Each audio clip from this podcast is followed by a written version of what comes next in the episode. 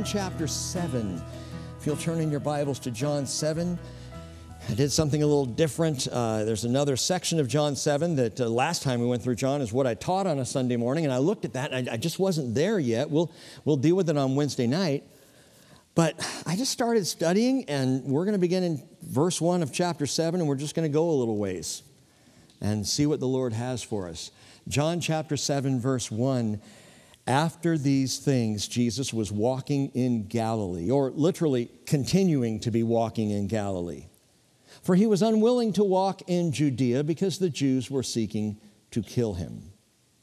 Now, the feast of the Jews, the feast of booths, was near. Therefore, his brothers said to him, Leave here, go into Judea, so that your disciples also may see your works which you are doing. For no one does anything in secret when he himself seeks to be known publicly. If you do these things, show yourself to the world. For not even his brothers were believing in him. So Jesus said to them, My time is not yet here. Your time is always opportune. The world cannot hate you, but it hates me because I testify of it, that its deeds are evil. Go up to the feast yourselves. I do not go up to this feast because my time has not yet fully come. Having said these things to them, he stayed in Galilee. But when his brothers had gone up to the feast, then he himself also went up, not publicly, but as if in secret. So the Jews were seeking him at the feast and were saying, Where is he? And there was much, yet no one was speaking openly of him for fear of the Jews. But when it was now the midst of the feast, Jesus went up into the temple and began to teach. And the Jews were then astonished, saying, How has this man become learned, having never been educated? So Jesus answered them and said, My teaching is not mine, but his who sent me. If anyone is willing to do his will, he will know of the teaching, whether it is of God or whether I speak from myself. He who speaks from himself seeks his own glory, but he who is seeking the glory of the one who sent him, he is true. There is no unrighteousness in him. Did not Moses give you the law? And yet none of you carries out the law. Why do you seek to kill me? Well, the crowd answered, You have a demon. Who seeks to kill you? Jesus answered them, I did one deed, and you all marvel for this reason. Moses has given you circumcision, not because it is from Moses, but from the fathers. And on the Sabbath, you circumcise a man. If a man receives circumcision on the Sabbath so that the law of Moses will not be broken, are you angry with me because I made an entire man well on the Sabbath? Do not judge according to appearance, but judge with righteous judgment. And some of the people of Jerusalem were saying, Is this not the man whom they are seeking to kill? Relevance of Scripture. All Scripture is relevant. All of it speaks to where we are today. But there are certain lines on occasion you're reading and think, wow, could, that could be a headline. Or that could be something I see flashed up on social media. Listen to verse 4 again. For no one does anything in secret when he himself seeks to be known publicly. If you do these things, show yourself to the world, and that is so 2022. If you're going to do these things, show yourselves. It's the mentality of the influencer, which is a thing. It's amazing. I, am I'm, I'm trying so hard to keep up. When, when I was younger, we didn't have influencers. There were people of influence, but we didn't have influencers. Your average people jumping on social media and becoming an influencer. According to influencermarketinghub.com, they tell us over the last decade, we have seen social media grow rapidly in importance. More than 3.4 billion people actively use social media. That's 45% of the world's population. I saw in another writing where it was called a, an adult pacifier. Social media today.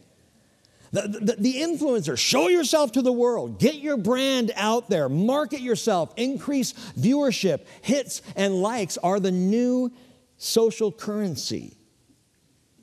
Well, influencermarketinghub.com goes on to say inevitably, these people look up to the influencers on social media to guide them with their decision making. Brands love like you had followers. If you were on Twitter, like everyone's a rabbi or something, you know? I, I thought that was so weird. I didn't like the idea of having followers. It just sounded strange to me, but it has become the culture. It has become our modus operandi. It's the way people think, especially young people, and especially those who are in the social media world. They think about influence, they think about their following, they want to increase their followers, and brands have picked up on this. Remember back in the 50s, we would have something like a Mr. Clean commercial, 50s and 60s. And then in the 70s and 80s, you had more like, this is not an actor, this is a real mom wiping up this mess, you know?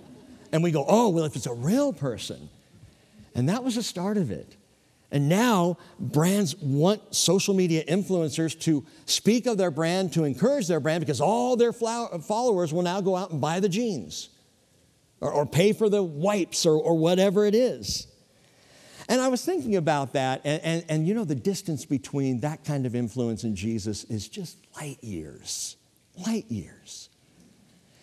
But you know, the difference between that kind of influence and the kind of influence we see of Vladimir Putin is also huge. I don't know about you, I'm very concerned that the Ukraine is going to take all of our eyes off of climate change.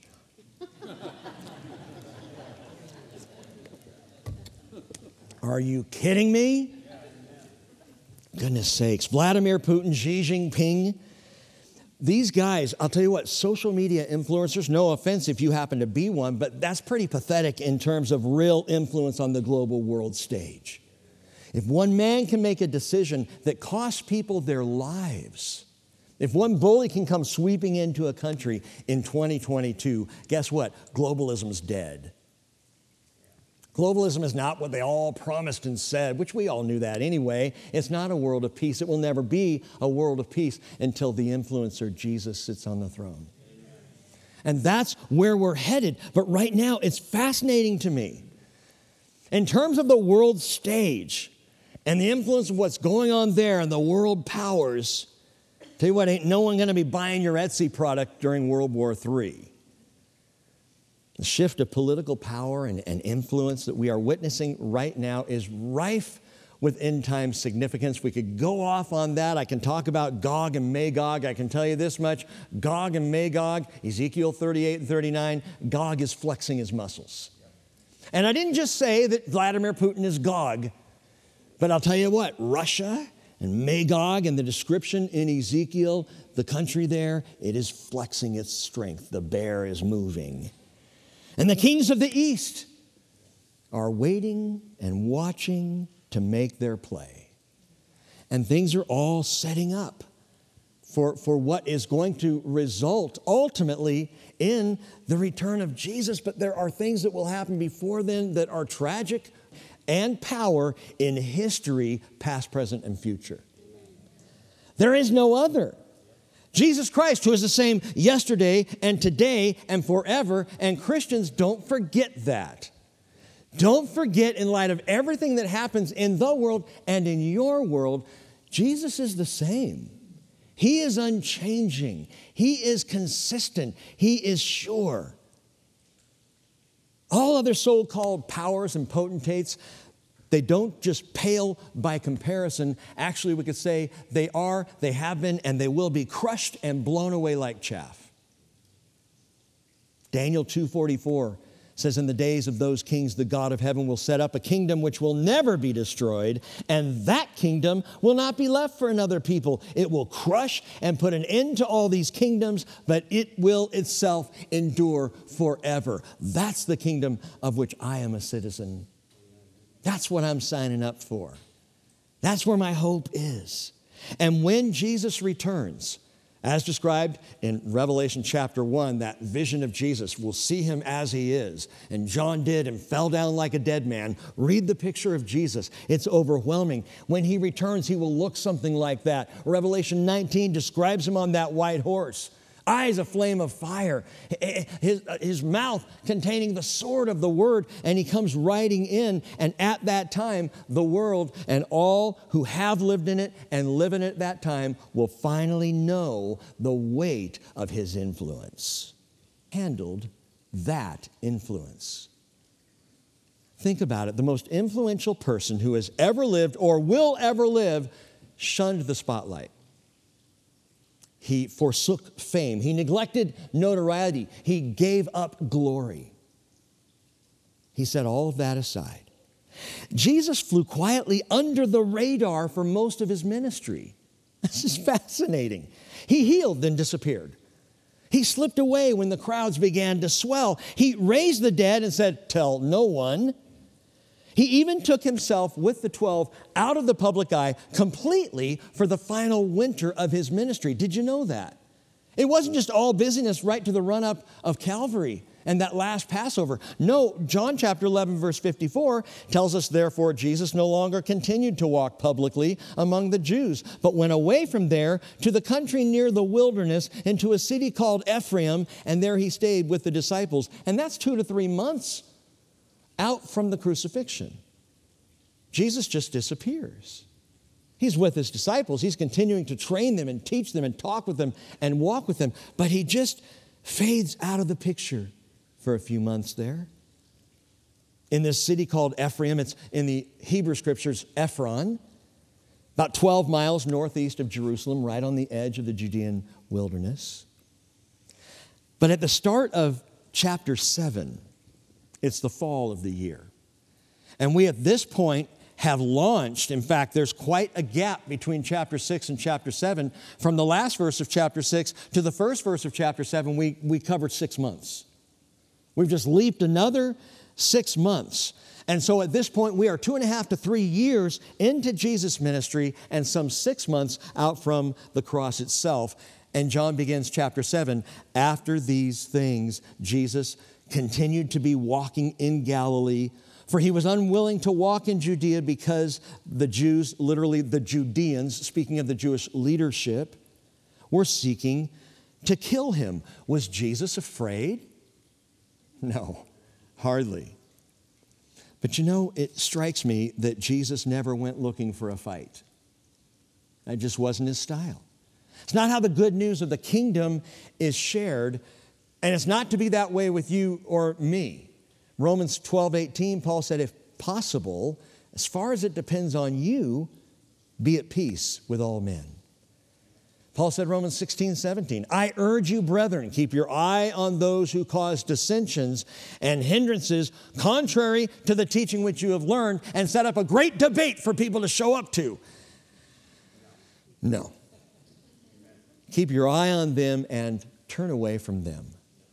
Don't go looking for a fight. Titus 3:10, Paul says, "Titus, reject a factious man after a first and second warning. Don't sit there and keep spinning around and arguing and fighting. Don't go looking for a fight. Turn away from that stuff. You know the truth. Not the arrogant, contrary, and contentious. Those people sought to kill him. He withdrew from them because you never see him gunning for trouble. He's not trying to make it happen. And by the way, this is one of those metatauta moments in John. Metatauta after these things. So we better think about that just for a minute. After what things? Well, again, it's been six months since the previous chapter, a chapter with, which ended with many disciples, not just people, disciples breaking fellowship with and walking away from Jesus. We talked about this on Wednesday night. You might want to check it out if you haven't heard it. Jesus led these disciples right into a faith crisis. He pushed them to the brink of belief. He said, I am the bread of life, come down from heaven. And while they grumbled and squabbled over what he meant by that, he finally said, look back at verse 54 of chapter 6. He finally said, as if it wasn't enough, he who eats my flesh and drinks my blood has eternal life, and I will raise him up on the last day. For my flesh is true food, and my blood is true drink. He who eats my flesh and drinks my blood abides in me, and I in him. And the word eats there, we noted midweek, means to gnaw on and to chew and to munch. It's, it's graphic eating. It's what my wife accuses me of on occasion. Rick, you're enjoying the chips a little too much tonight. And I'm like, ah, ah, ah, ah, and they're all down on my shirt and everything. And he even told them that he was. In verse 63, he said, It's the Spirit who gives life. Flesh profits nothing. The words I've spoken to you are spirit and our life. I'm talking to you about the truth here. I'm not talking talking about taking a bite out of my arm. I'm talking about consuming who I am spiritually. But they still couldn't handle it. In fact, more than, than Jesus saying, talking about the flesh and blood buffet, more than that, what really upset them was Jesus claiming to have come down from heaven. That's what bothered the people. That is divine influence. He came from heaven. Verse 66, note this John 6 66. As a result of this, many of his disciples withdrew and were not walking with him anymore. And Jesus said to the twelve, You do not want to go away also, do you? What's your breaking point? What's the final straw for you? What's the one thing that you could hear that would make you say, ah, no, no, no, no, I, I, I, can't, I can't do it? What would it take for you to walk away from Jesus? We've had it happen here on a Sunday morning.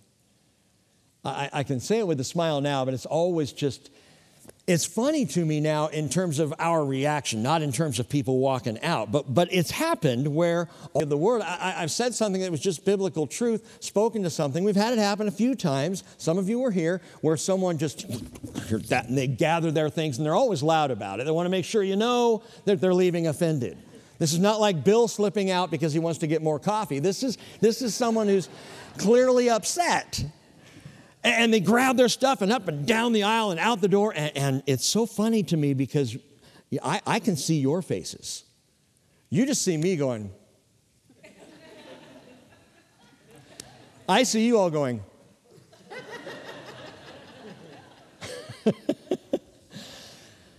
what an uncomfortable, awkward silence when someone huffs out in offense. Maybe that gives you a little bit of sense of how the 12 must have felt when Jesus said what he said and a bunch of people just walked away. Now, I'm, I, no, I, I can't take that. And We're talking disciples who walked away. John is very clear. It's interesting because John isn't so clear about the 12 apostles. He will refer to them, but through his gospel, he just calls them disciples. But when he says disciples, John often indicates many more than the 12. And at this point, many more than the 12 came seeking Jesus at Capernaum. They came to listen to Jesus and learn from Jesus. Oh, they loved Jesus. They wanted to be fed by Jesus, you know, the bread of the feeding that he had done the day before. But this just pushes them too far. And as disciples, they say, Nope, that's enough for me. And they gather up their things and they head out the door. And I wonder if in the, so people are heading for the door as his own disciples devoted to Jesus are sitting there going, Jesus went too far. Jesus, you pushed too hard.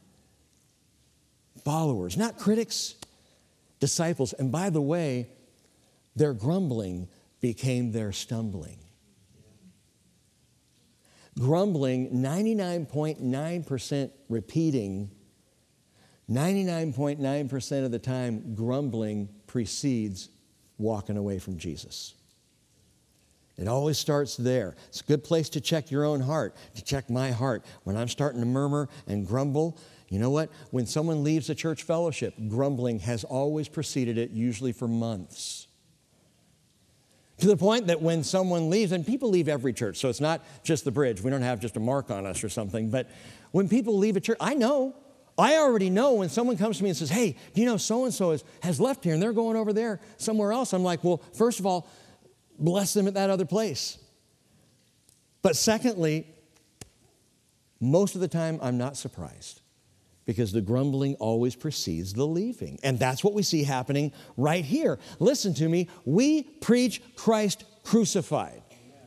To Jews, a stumbling block, and to Gentiles, foolishness. So, any way you cut it, to the Jewish people, it's a scandalon. That's the word there, scandalon. It's an offense.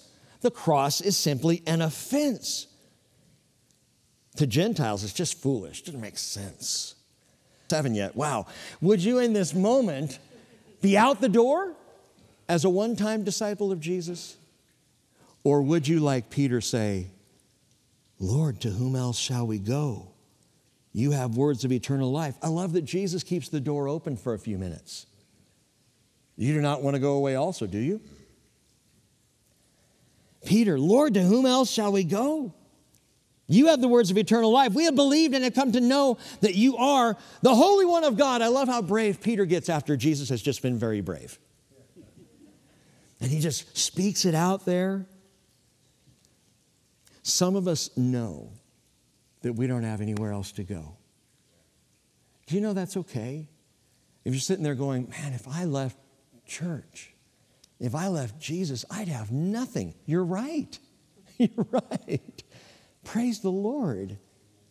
Sometimes it takes us getting to that place of recognizing I've got nothing and no one and nowhere, but I've got Jesus. When you get to that place, that's where you know what your faith is. There's no other faith. There is no other hope. There is no other love. Jesus is, as Peter said, the Holy One of God. There is no other. But Jesus spoke the truth.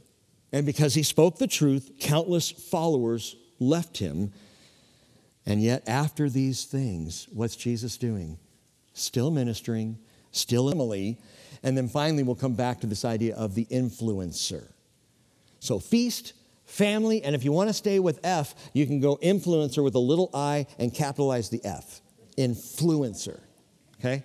Feast, family, and influencer. And the first thing here in verse 2 it is the time of the Feast of Booths, the Feast of Tabernacles, the feast that they call in Hebrew Sukkot. It's a wonderful feast, commanded in Leviticus 23, verses 40 through 43. It's also called the Feast of the Ingathering because it's at the harvest at the end of the year.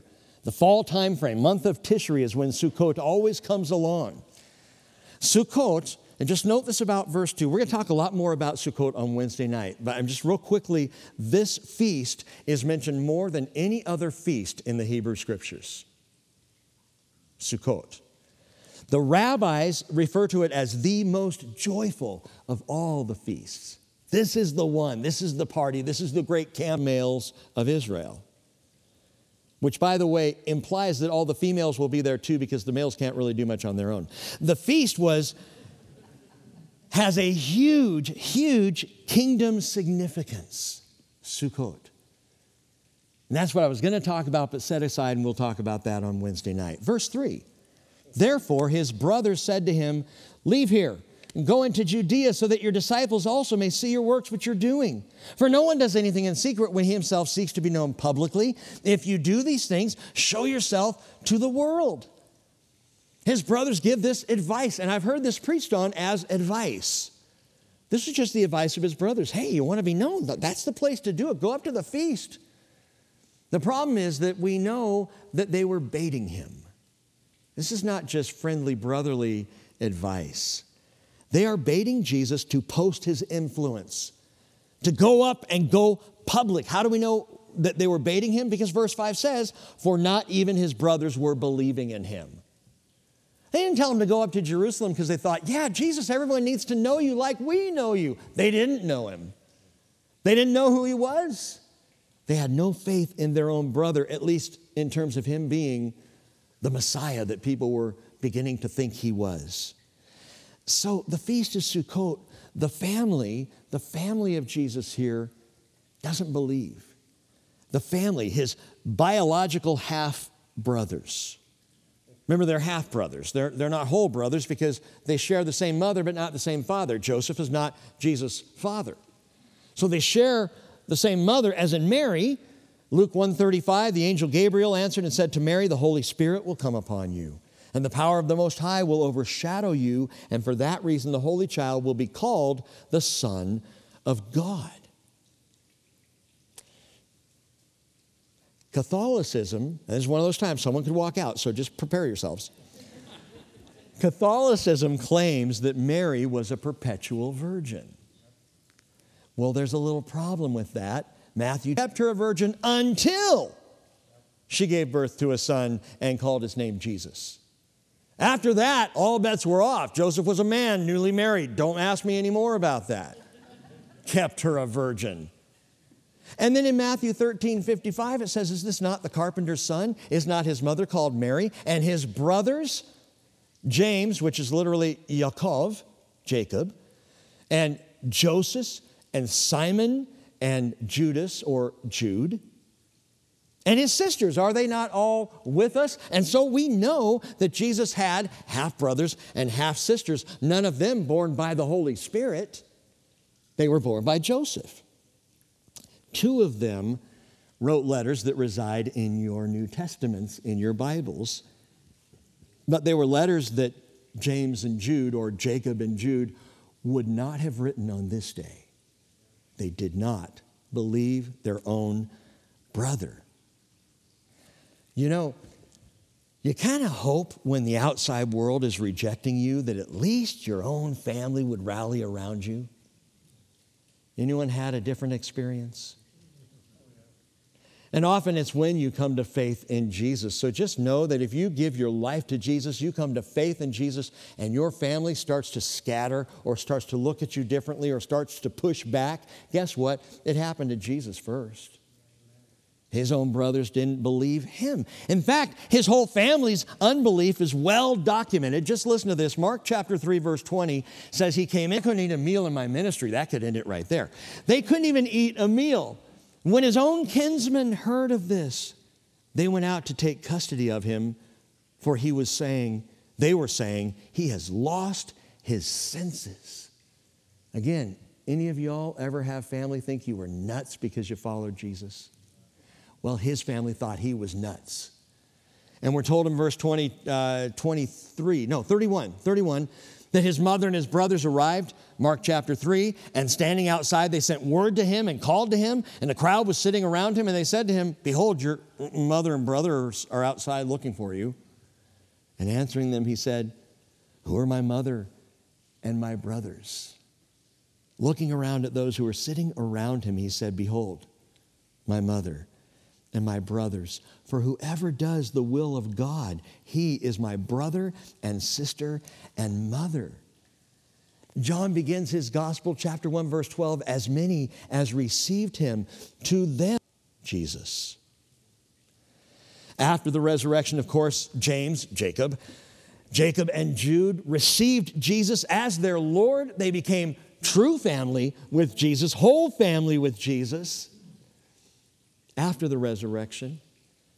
Listen, brothers and sisters, you pray for your family, you love your family, you hold out hope for your family, and you continue to tell them about Jesus even when they think you're nuts. But some of our families are going to have to see the resurrection before they believe.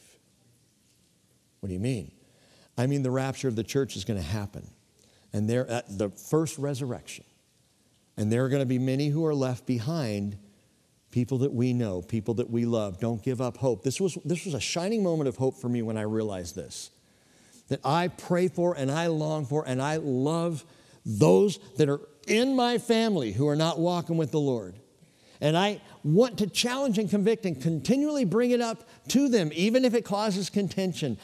But I also know that should the rapture happen and they not believe, that's not the end. The world will go into a horrific time unlike it is ever known. But praise the Lord, Revelation 7 does say countless multitudes will be saved out of the tribulation. Some are going to have to see the resurrection before they get saved. I don't count on that. Right now, I'm counting on speaking the truth and loving my family and my friends. But I know that God's plan is bigger than, than my eyes can see. Well, back in chapter 7, the brothers are goading Jesus to go up to Jerusalem. They're, they're pushing on him and they want him to be the influencer. If you're going to be an influencer, be the influencer. You're going to be the Messiah, be the Messiah, Jesus. None of this wandering around stuff. Why are they even saying this to him? That these things are being said about their own brother? But I can tell you that what they're saying and how they're pushing and the whole influence that they're going for, that they're thinking about public influence in verse 4, this comes of the fruit of unbelief. In fact, this is typical of the fruit of unbelief. James chapter 3, verse 13 says, Who among you is wise and understanding? Let him show by his good behavior his deeds in the gentleness of wisdom. If you have bitter jealousy and selfish ambition in your heart, do not be arrogant and so lie against the truth. Who knows better about bitter jealousy and, and ambition than Jacob, the brother of Jesus? He's writing from experience. He says, This wisdom is not that which comes down from above. It's earthly and natural and demonic. And I can't say this for Jacob, but I can say it if I was writing this, I would be remembering how I was earthly and natural and demonic toward my brother till I knew who he was.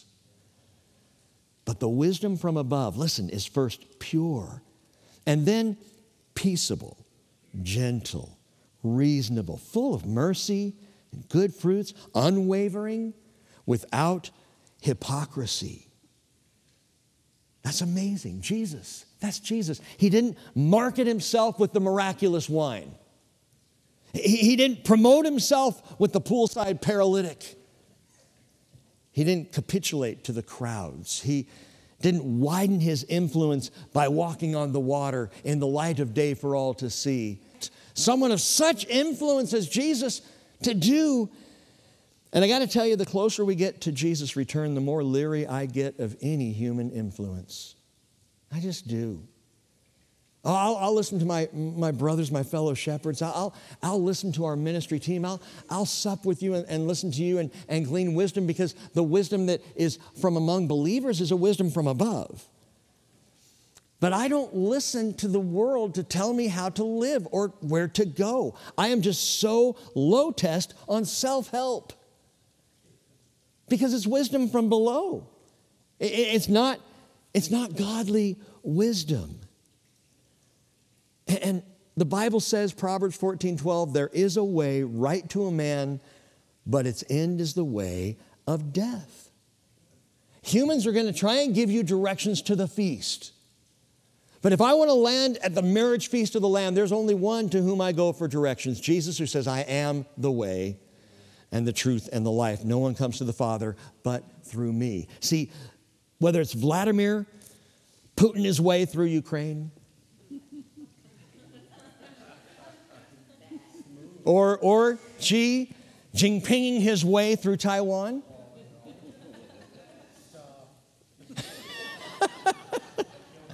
or any level of human power seriously trying to have their influence on you, on our community, on the country, or on the world, the directions of man are no bueno. You listen to Jesus. You focus on Jesus. Verse 6. So Jesus said to them, his brothers, My time is not yet here, but your time is always opportune. The world cannot hate you, but it hates me because I testify of it that its deeds are evil. Go up to the feast yourselves. I do not go up to this feast because my time has not yet fully come. And having said these things to them, he stayed behind in Galilee. This is the only time that Jesus says, My time, in the Gospel of John. Says it twice here. It is synonymous with the times he has said, My hour, which we talked about recently. My hour, my hora his hour. My hour has not yet come, he told his mother Mary at the changing of the water to wine. My, my hour has not yet come. This is not my hour. He knew his hour. We hear that over and over. Right here, he says, My time is not here, but your time is always opportune. My time, Jesus is talking about that time, let's just be clear, when the fullness of his influence would be felt eternally at the cross. My time isn't here yet. That's my time. Now, listen. Jesus' time on this planet came down to one moment. One moment. His entire existence as he walked on earth came down to his sacrifice at Calvary. That was the whole knew his time, his hour, his focus for the Son of Man has come to seek and save that which was lost. That's my time. Luke 19, verse 10. That's the entire focus of Jesus' time. And you know it's the same for you and the same for me.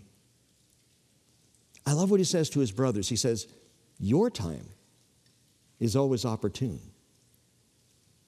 Let's share an existential moment for a second here. My daughter Naomi is right now struggling with an existential crisis.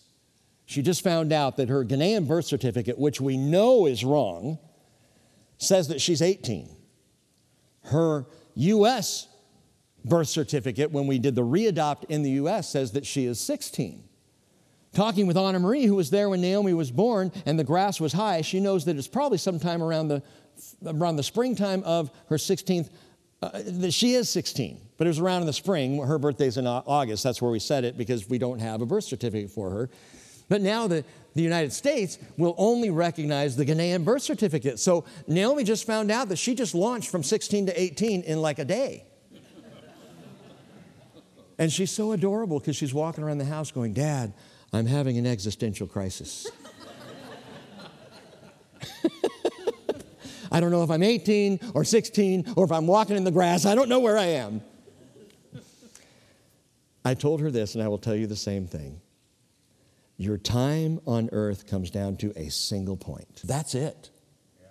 All the rest, lovely, wonderful, difficult, challenging, hard, soft, joyful, all of it is window dressing to that point in time. That's it. Your time, Jesus says to his brothers, is always opportune. I know my time. I know why I'm here. I know what I've come to do, and that moment will come, and I will be on the cross. But your time is yet before you. It is always opportune. Your time to choose Jesus. Your time to say, I follow him.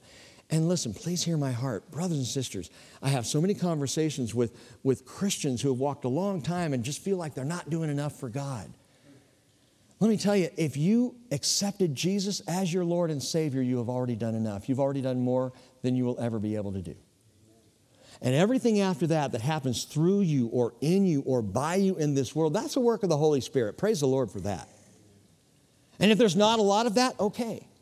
Or maybe there was a lot of that at one point in your life, but boy, right now I'm just not, don't feel like I'm doing very much. Stop it. Just, just stop worrying about it. Just trust in Jesus, follow him, do as he asks you to do. Maybe what he wanted you to do in your life was a whole bunch in your 40s, but now in your 70s, he's like, just chill, I got you. I don't know. I'm not Jesus. I'm not telling you to just chill in your 70s. We got children's ministry, we got stuff going on. No. No, what I'm saying is that we, we think chronologically in terms of accomplishing and continuing to accomplish right up to that final breath. And, and Jesus says, I just want you to trust me. And the moment that you trust me, that, listen to me, that is what defines your entire life, your existential moment. Why does this world college professors, maybe colleagues of yours at work, family, friends, people around us. Why does this world seem to go out of its way to criticize Christianity? It just, it makes me almost laugh because it, it just doesn't make sense. They don't go after Islam. They don't go after Buddhists. They're not even down on paganism. Oh, you're a pagan? That's kind of cool. Neo pagan? Right on. What up? They don't go after that. But they go after Christianity. Why? Verse 7 again. The world cannot hate you because but it hates me. Why, Jesus? Because I testify of it. That its deeds are evil. And if Jesus' ministry took place right here in 2022, they would call him a hater. He fits the profile. Jesus Christ, the hater, the intolerant, the judgmental, the bigot. Why? Because he spoke the truth about our sin. Because he called the world for what it was evil. It is an evil world. There's no question. Is there good in the world? Of course there is. But Jesus spoke the truth is evil. So they hate me. Which brings us, number three, to the influencer. The feast, the family, the influencer. Again, verse 10 when his brothers had or when his brothers had gone up to the feast, then he himself also went up, not publicly, but as if in secret, Jesus goes up to Jerusalem covertly. And he won't see Galilee again. until after the resurrection. Verse 11. So the Jews were seeking him at the feast and were saying, Where is he? And there was much grumbling, and the word grumbling is also murmuring. So there's a lot of talk among the crowds concerning him. And some were saying, He's a good man. And others were saying, No, on the contrary, he leads the people astray. And yet no one was speaking openly of him for fear of the Jews. They were quietly talking, you know, through their falafel. And a mouthful of shawarma. Do you know what ginger Right? But when it was now the midst of the feast, Jesus went up to the temple and he began to teach. Now, note this verse 12 to me is fascinating. The Bible always calls it as it is. John acknowledges the talk on the street of some people saying he leads people astray. And you know that the Bible's the first book actually to say that. The Babylonian Talmud, Sanhedrin 43, says that Jesus was executed on Passover because streets of Jerusalem as Jesus goes up to the feast and he's covert and he's quiet and some don't even know who he is. I wonder if he was sitting there having a bagel and cheese while someone on the other side of the street was having a shawarma. They couldn't sit together, you know, because meat and cheese. But, but he's over here and they're over there and he hears someone saying he leads people astray. I wonder if Jesus heard that. But the Bible is, is so spot on in telling us this is what was happening. This is what was being said in the streets of Jerusalem. He leads people astray. No, no, he's a good man. Listen to me, both points are wrong. Both perspectives in verse 12 are wrong. Jesus was not a good man. What do you mean? Well, a good man, first of all, wouldn't be running around claiming to be from or of God. No good man would do that. Jesus in Mark chapter 10, verse 18 said, Why do you call me good? No one is good except God alone. Jesus was not just a good man. He could only truly be good if he was, in fact, the God man. Yes, he came across as a good man. Yes, people thought of him as a good man, but they were wrong. He wasn't a good man, he was God in the flesh. More than just a good man. But John covers these ignorant murmurings both ways because, again, the Bible doesn't skirt the, church, the, the, the truth. Jerusalem, when Jesus went up for this feast, was completely divided. It was tense, it was confused. That's Jerusalem today divided, tense, and confused. Those of you who are going to be with us in Israel about three, three and a half weeks from today, will be in Jerusalem divided, tense, and confused.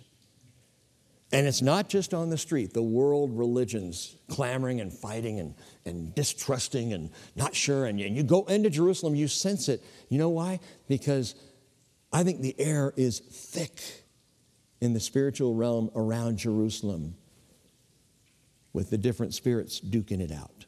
Ukraine right now, keep your eyes open, they will soon be right back on Jerusalem. So he, he goes up to Jerusalem, this holy city that, that then and now is a holy tinderbox of physical and spiritual contention. Why does Jesus start teaching now? Why does he go up now to the feast in the first place and then start teaching? And I'll tell you why. The Father told him to. The Father told him to. He says, I can do nothing on my own initiative. As I hear, I judge, and my judgment is just because I do not seek my own will, but the will of him who sent me. John 5 30. The father told him. Father told him to go up. By the way, Deuteronomy 16 16, three times in a year all your males shall appear before the Lord your God in the place which he chooses at the feast of unleavened bread. All the males of Israel were required to go up to Jerusalem. You had to. Jesus knew that. Comment was made that the Passover was near in John chapter 6, verse 4. Passover was near, and so then Jesus fed the 5,000. F.F. F. Bruce, among other scholars, says this was one feast where Jesus just stayed in the Galilee. And as I process that and think it through, I think, no, no, he probably did go up to that Passover. John just doesn't talk about it because Jesus wouldn't have missed it. Jesus would have obeyed the law, his father's will, Deuteronomy 16 16, the pilgrimage feast, he would have been up there for Feast of Unleavened Bread, which is, which is Passover. So he would have gone up.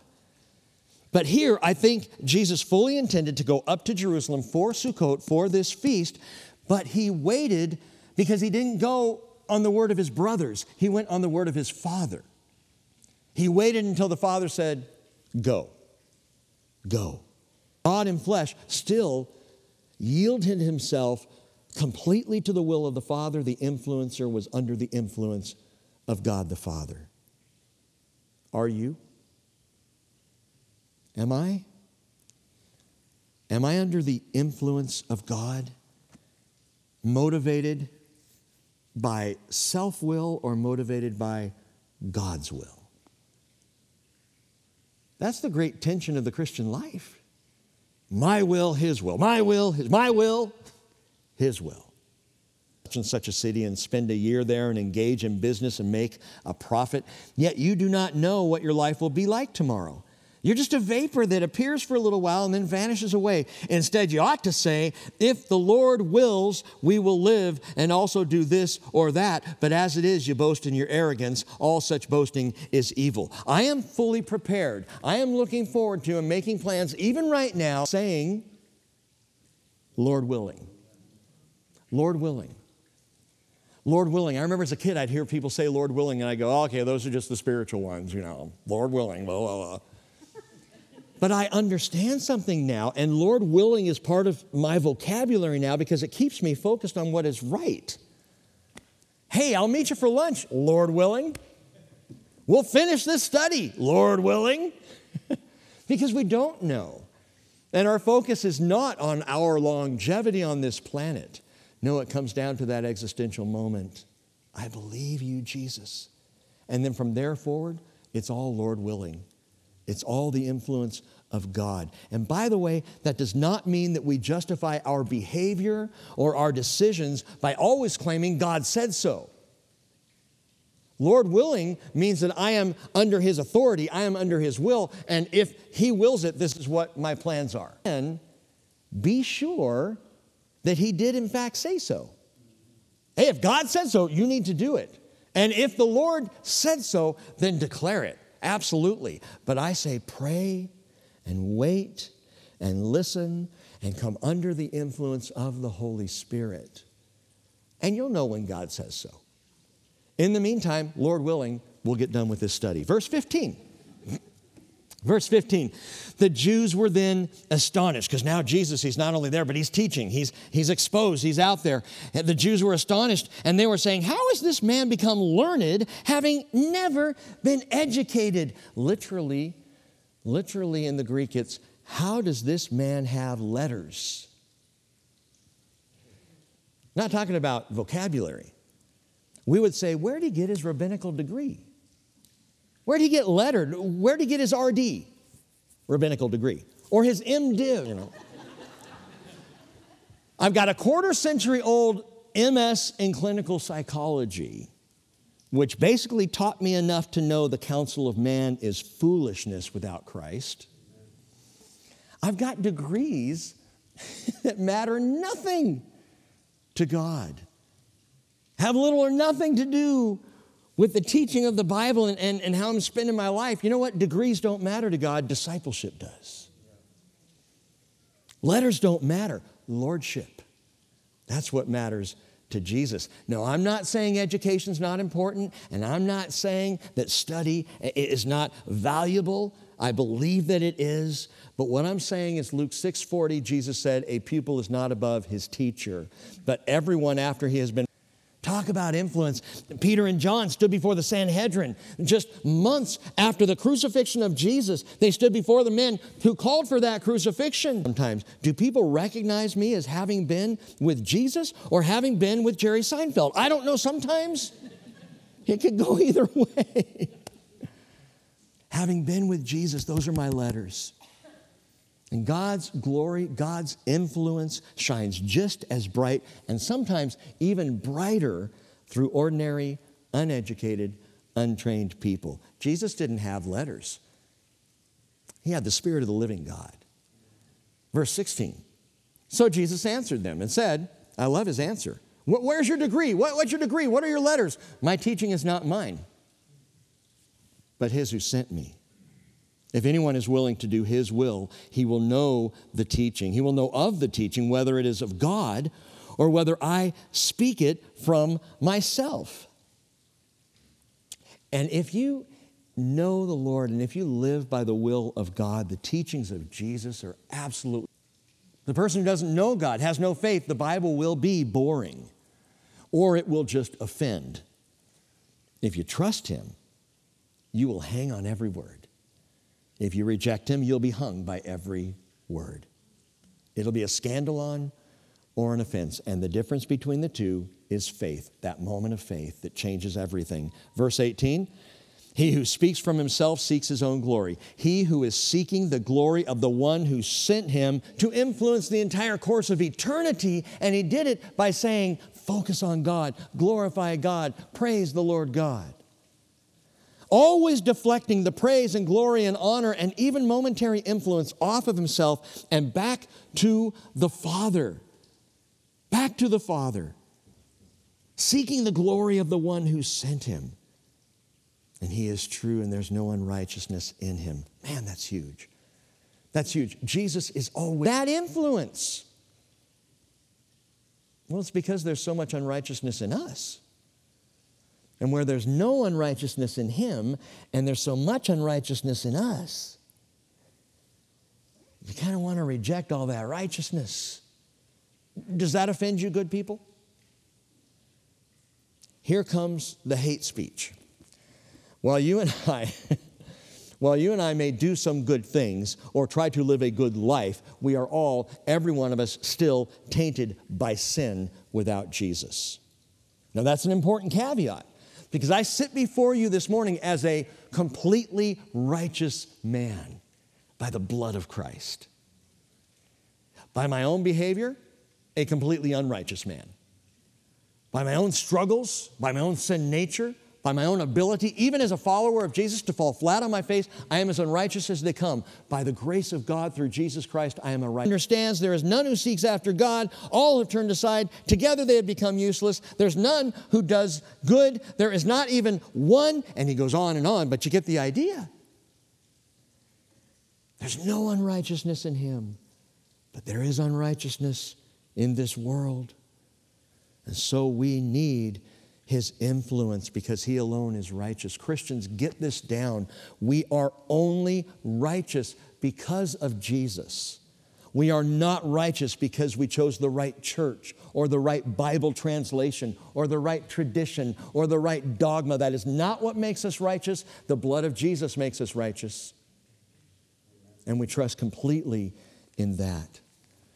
By the way, when I understand that, and when it comes to my own personal influence in this world, the only impact I have of real significance is the gospel of Jesus Christ.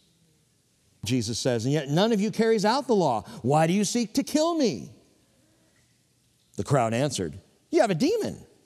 Who seeks to kill you? There are killers in the crowd. Jesus knows it, so do the killers. Some of the people clearly don't know it. They think he's just being paranoid, but he knows and the killers themselves know. And I think the reason Jesus said this out loud, why do you seek to kill me, was to let the killers know he knows what they're planning. And I think it set them back on their heels just a bit, about six months, just long enough for his time, for his hour. So Jesus intentionally kind of throws this out to them, and they're like, oh, they were seeking to kill him. Exodus 20, verse 13, you shall not murder.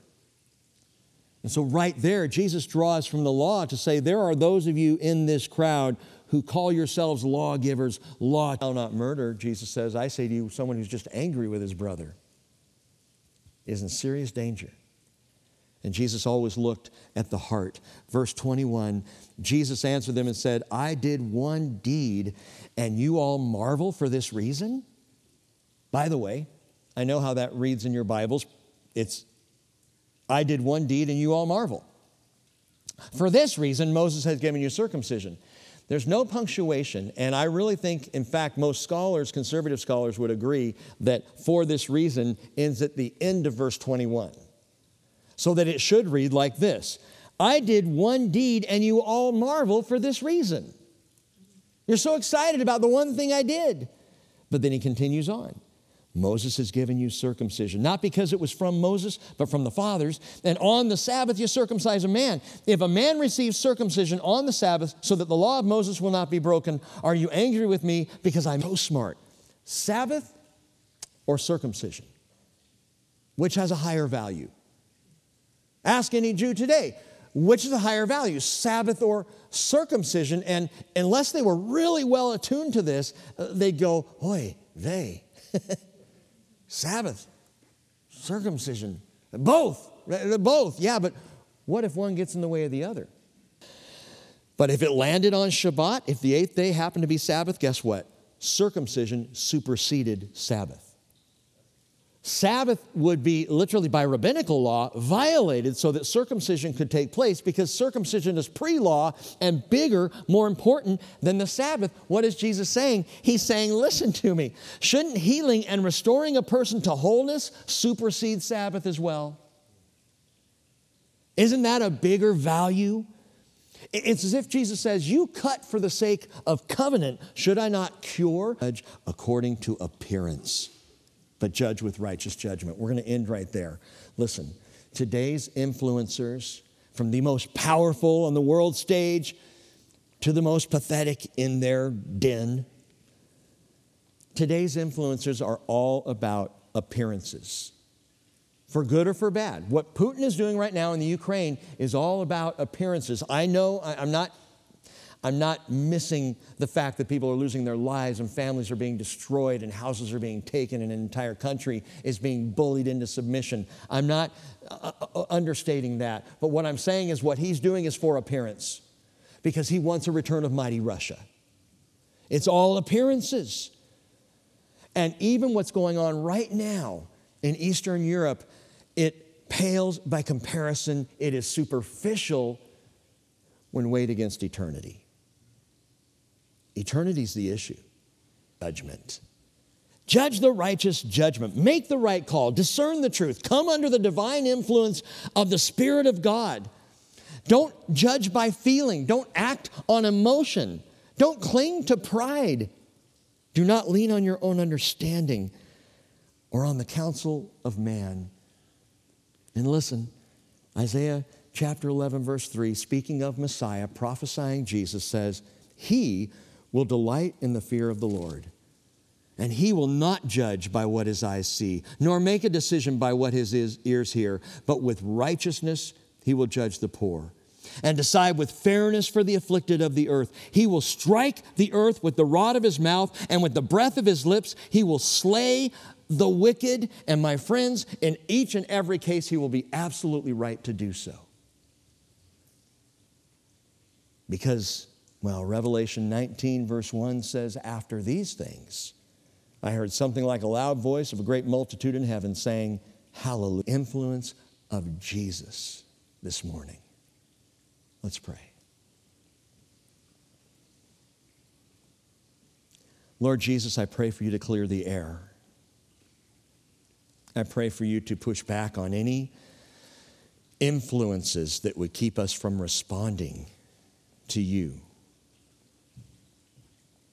I pray that we would be allowed at this point, be given the freedom to breathe in this place and make unhindered decisions in our lives. And ask you, Lord Jesus, to move in us and to have your will among us. In Jesus' name, amen.